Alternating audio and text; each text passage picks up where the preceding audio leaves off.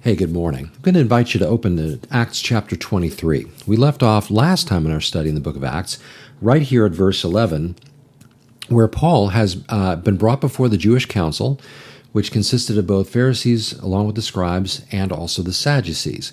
I separate these two groups in the Sanhedrin, or the council, as it were. There were members of both of these parties, but there's a separation in thought and theology between the Pharisees slash scribes and the Sadducees.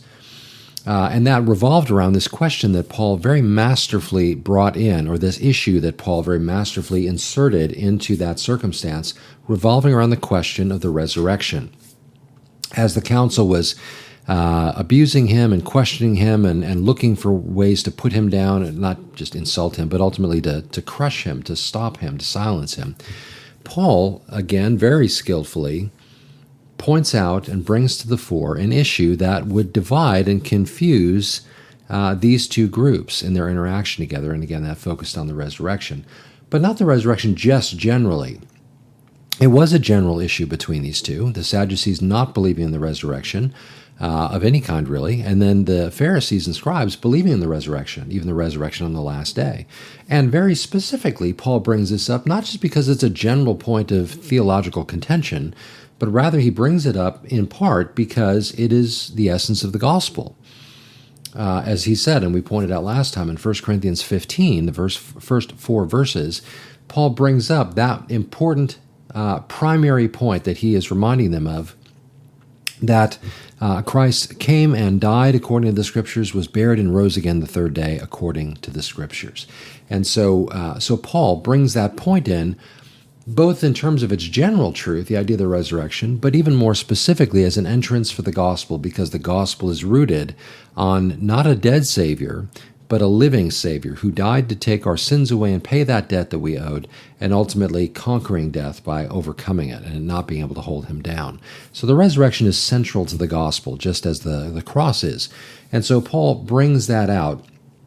And so it, it basically uh, causes confusion among them to the point where the guards who are watching this whole thing uh, begin to feel like they're going to tear Paul apart in this, and so they they pull Paul out of this while they're arguing and all that.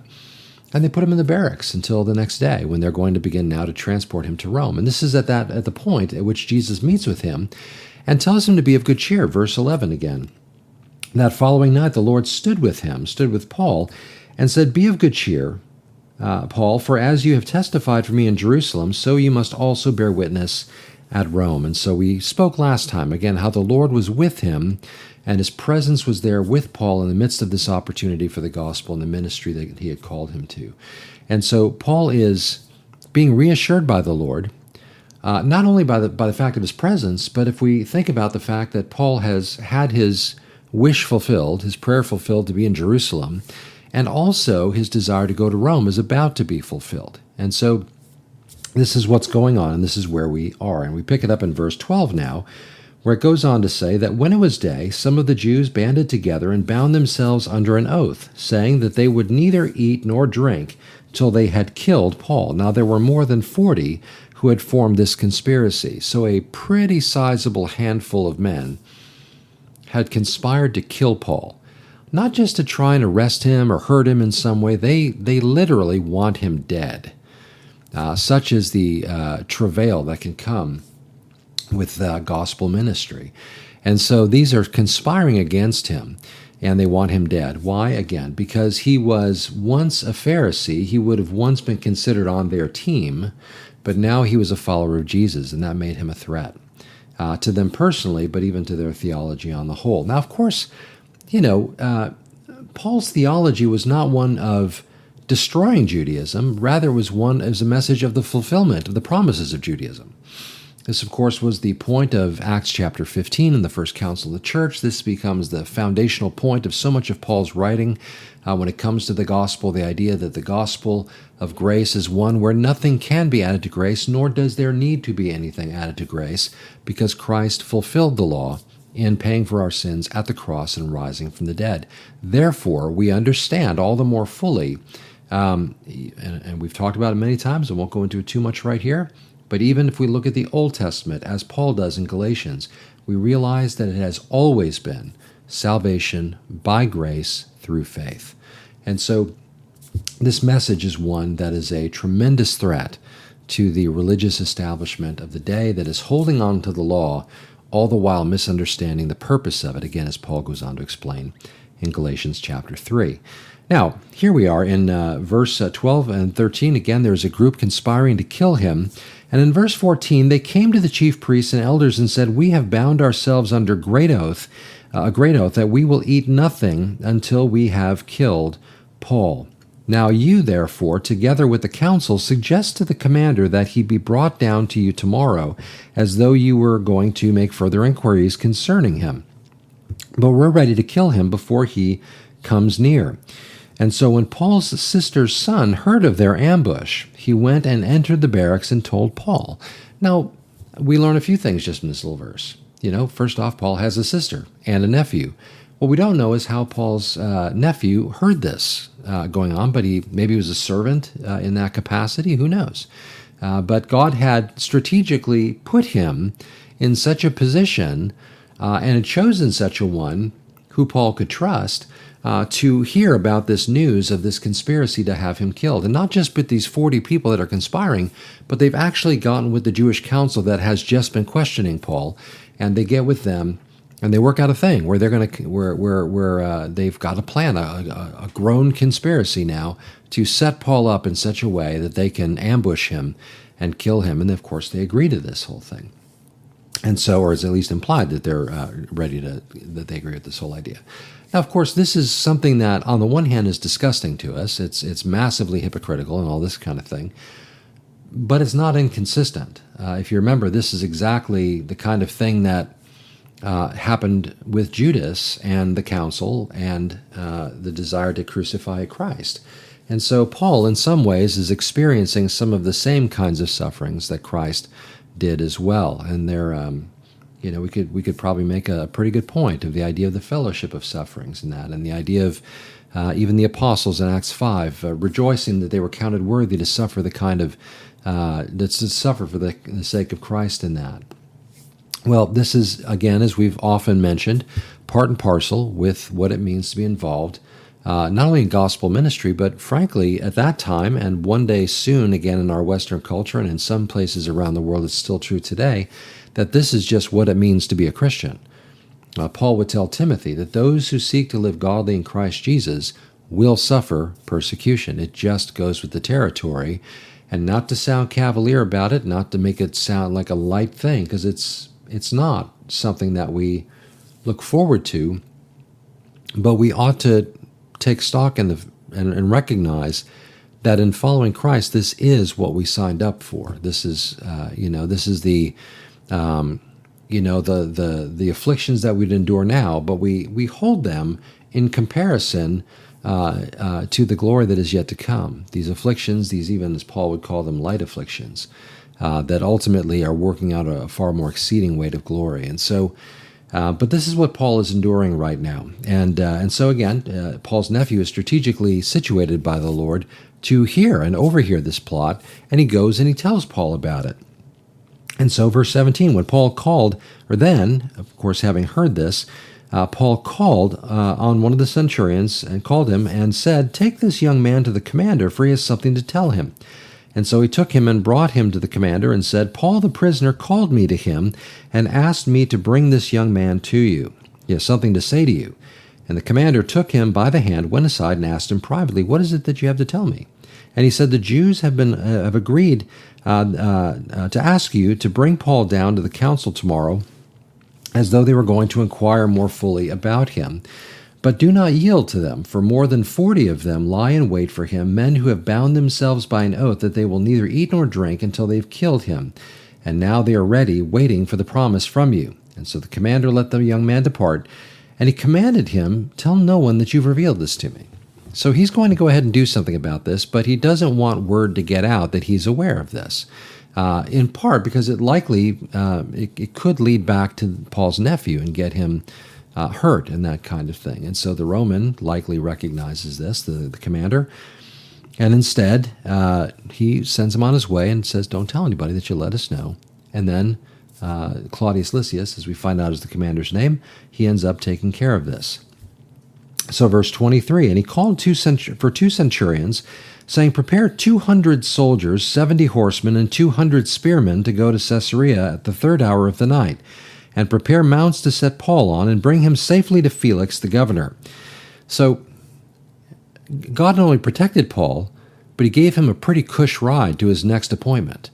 Uh, he's got this huge entourage 200 soldiers, 70 horsemen, he's extremely it's essentially like he's being led almost not in quite the grandeur of a of a you know of a you know of somebody important or of prominence but but essentially that is kind of how he's being transported he's uh, he's not just going to sort of ride on this uh, accessible somewhat vulnerable kind of caravan that could be attacked by people remember these 40 plus assumed that they would be able to ambush Paul. And, and truth be told, if they ambushed Paul, who was being guarded by, by a couple of Roman soldiers, it is you could presume that their intention would be to probably have to jump these Roman soldiers as well.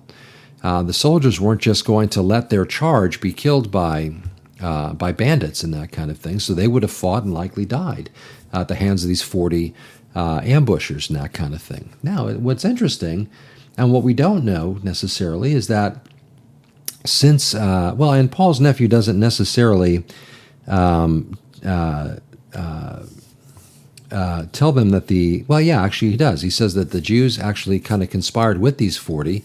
So what we don't know is if the commander goes back and sort of exacts any justice from the, um, you know, from the conspirators on the Jewish side either. You know, who knows how this fully unfolded in terms of um, not Paul, but in terms of those who were conspiring. What we do know as this goes on here that the guard, the the, the, the commander, has now set Paul up to be not just taken by some Roman soldiers, but heavily guarded by a lot of Roman soldiers. And so this is quite the turnaround. And so, along with this, he writes a letter, verse 25. He wrote a letter in the following manner Claudius Lysias, this is the author of the letter. It was typical in their uh, in, in, in ancient writings for the author of the letter to have his name at the top. In other words, from this person. Uh, to, the most excellent governor Felix. Now, Felix is Antonius Felix, who was the procurator of this area of Judea and Samaria between the age uh, era, uh, the years of about 52 to 60. Uh, I think exactly 52 to 60. But uh, he was essentially something akin to a Pontius Pilate in terms of his being a procurator over an area.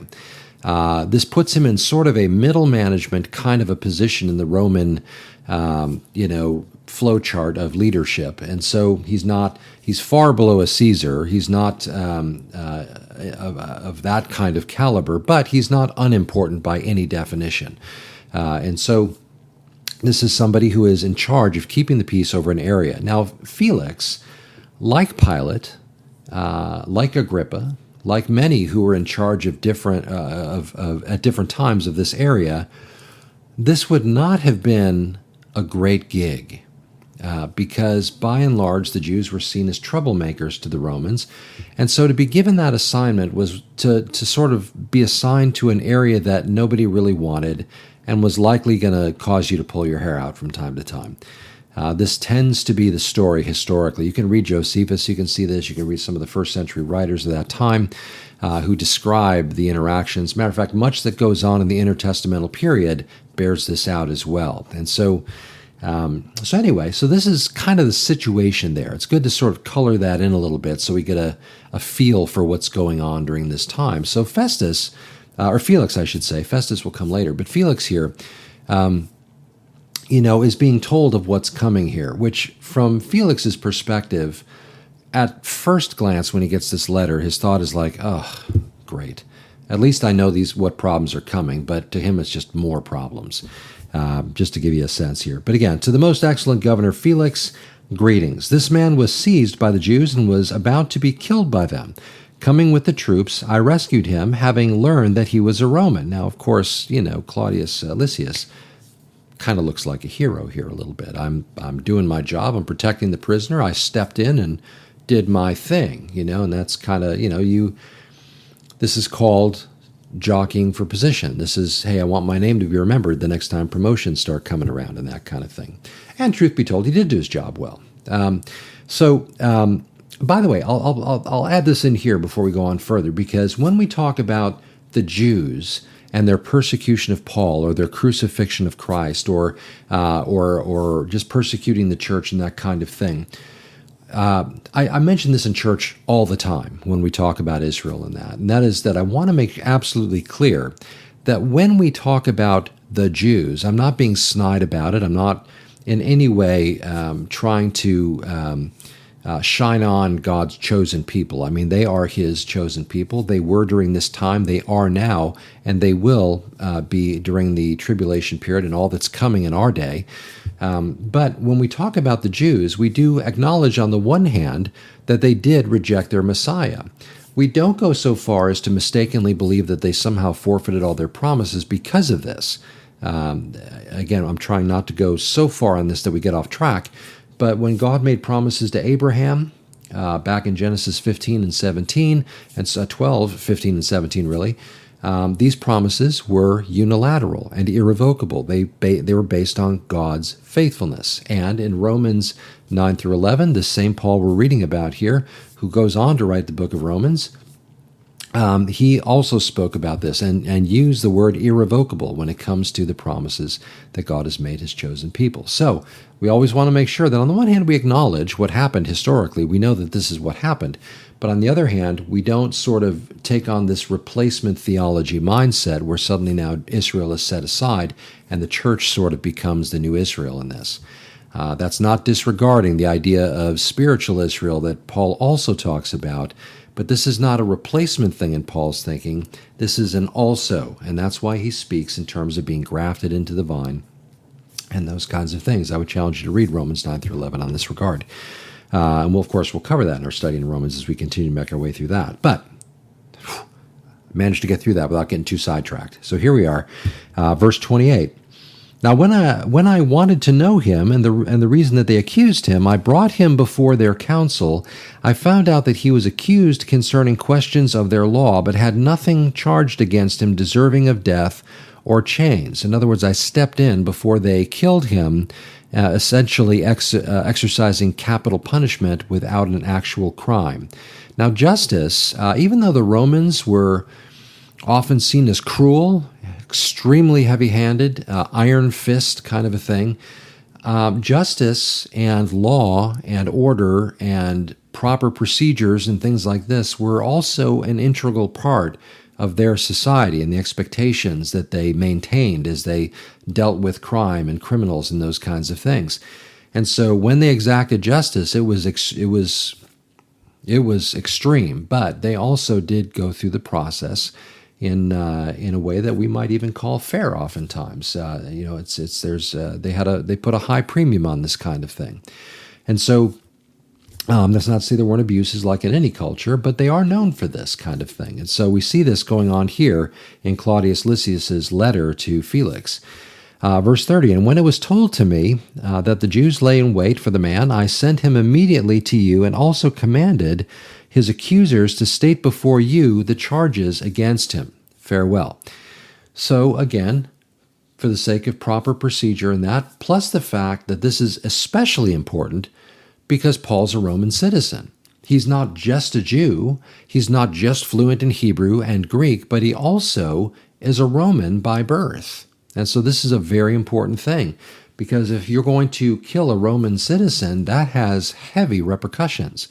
Uh, and so, for Claudius Lysias's part, he's making sure that things are being done as by the book as possible. And so I stepped in, I got this thing taken care of, I protected a Roman citizen, I'm sending him to you, and I've commanded that those accusers of his come and stand before you and lay out their charges. And so that's what we'll end up seeing in chapter 24. But to finish this up, in verse 31, the soldiers, as they were commanded, took Paul and brought him by night to Antipatris, which is a city that is on the way heading from Jerusalem, but they would go through this uh, uh, uh, down as they took the path to get there, the road to get there. They uh, towards Caesarea, which is where they're ultimately going to be headed next. They end up uh, stopping here in Antipatris for the time being. Now, the next day, they left uh, the horsemen to go with, to go on with him and returned to the barracks. And when they came to Caesarea, they had delivered the letter to the governor. They also presented Paul to him. And when the governor had read it, he asked what province he was from. And when he understood that he was from Cilicia, he said, I will hear you when your accusers have also come. And he commanded him to be kept in Herod's praetorium. Now, the praetorium is where the guards would be, and Herod's sort of palace kind of area in this. This is the area, by the way, or um, this is the area here in Caesarea in that, but the praetorium, you might recall, in uh, in Jerusalem, was an area that the Pharisees would not enter into when they brought charges uh, before Pilate about Jesus. And so Pilate had to go out to them because they felt they would defile themselves by going into the praetorium. And so this is a, a similar praetorium uh, set up here now in Caesarea. So, um, and this is an area where Herod would reside. And so, um, so anyway, so Paul is now brought here and he's awaiting his accusers to come and accuse him. So, that being said, we're going to stop there. And uh, I think next time we'll come back here and kind of move forward with this story and cover another chapter or so before we maybe dive back into our Romans study. But, um, but I mentioned along the way, we're actually getting kind of close to finishing the book of Acts. And so I would imagine the next few weeks we'll probably get toward the end of this. And, uh, and, uh, and I'm hoping that, uh, as we've often mentioned along the way, certainly from the outset, that this book of Acts and all that we can glean from it is something that is of particular value to us today, just like it would have been to those then. Uh, it gives us inspiration for living out our faith in the midst of persecution. It reminds us of how Jesus is with us in the face of that persecution. Uh, it reminds us of his providence and how he works out circumstances around us. You know, that, that point at which Paul's nephew is just happens to be in the right place at the right time to hear this, uh, this conspiring against Paul Of course, I'm saying that kind of tongue in cheek. It wasn't just happening to be in the right place at the right time. Uh, you know, um, um, you know, God put Paul's nephew there. As a matter of fact, in Job, you know, you might be, of course, you're familiar with the book of Job, but you know, along the way, um, you know, we come across this passage in chapter five where it speaks of God frustrating the devices of the crafty so that their hands cannot carry out their plans, and we see this in action here, not only in this chapter, but so often throughout the book of Acts. Well, what is that? But a reminder that God is very present and He's a present help in time of trouble, uh, that He is working out His purposes and plans, and that by His grace He invites us to be involved in them. He has, he has a purpose for things and for us in accomplishing those things. Um, you know, whether it's Paul in prison or, or, or, you know, in the various places that he's brought and the testimonies he gets to give, uh, whether it is um, you know, uh, Peter in jail and that kind of thing, or Paul with the uh, and Silas with the Philippian jail. You know, all these different things we see going on here that at if we were in their sandals and this was happening to us, our first response to those difficulties and trials and tribulations might be that God had sort of benched us for right now, or maybe something had happened where this isn't the will of God being unfolded when in fact it is very much the will of God. It is the very center of the will of God that that that Paul here, or Silas, or Peter, or any of the others that uh, with Paul would have experienced hardships in that. It was actually God's will to put them in those circumstances because He was working in there, and so we see God's hand on these things. Uh, and of course, it reminds us not to view things from a worldly perspective or to from from a from a flesh perspective, but to recognize as Paul says in Romans, all things work together for good. We know that all things work together for good for those who love God and are the called according to his purpose. So praise the Lord for that. And I and as we go through the book of Acts, these are just some of the lessons that come to the fore as we make our through our way through the sacred text. So it's it's it's just wonderful. It's awesome.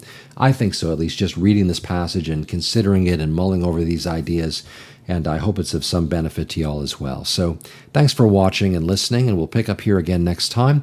But for now, Father, we want to thank you for your word and ask you to bless it as we continue to make our way through it. Help us to learn the lessons, to see the things there that you want us to see, to recognize uh, how you worked in those days with those early believers, and to ask you to work in those ways, uh, or in whatever way you would choose in our day as well. You know, we we want to we want to you know, mentally and emotionally as best as we can, understand that that sometimes this means being persecuted in ways that are exceedingly uncomfortable and difficult and trying. Uh, and we want to know that, but we also want to learn to get comfortable with that idea in a way, because that's this is what the scriptures tell us happens to believers. Even as Jesus said, if they hated him, it shouldn't surprise us that they'll hate us as well. So help us, Father, to be disciples uh, in the truest sense of the word, where we really do uh, look, act, speak, um, live the way Jesus did to the best of our ability as the Holy Spirit empowers us to do so. So we pray that the Holy Spirit would, in fact, uh, empower us in these ways, that He would not only fill us to overflowing for the sake of, uh, of just that desire to be empowered for those works of ministry, but also to strengthen and fortify us when we find ourselves facing opposition and persecution. We uh, know that we're not alone in these things. We're not orphans by any means. And Jesus never leaves us nor forsakes us, but He also has given us the Holy Spirit as a guarantee and also to remind us of all the things He said, to lead us into all truth, to give us the words to say when we're brought before magistrates and such. Father, all these things are uh, are promised to us as believers as we walk uh, with Jesus. So thank you, Father, for calling us and giving us that opportunity. Help us to be faithful as these things unfold. And again, thank you for your word that helps us to understand more and more about these things. We love you, we praise you, and bless you, and thank you for this time. In Jesus' name, amen.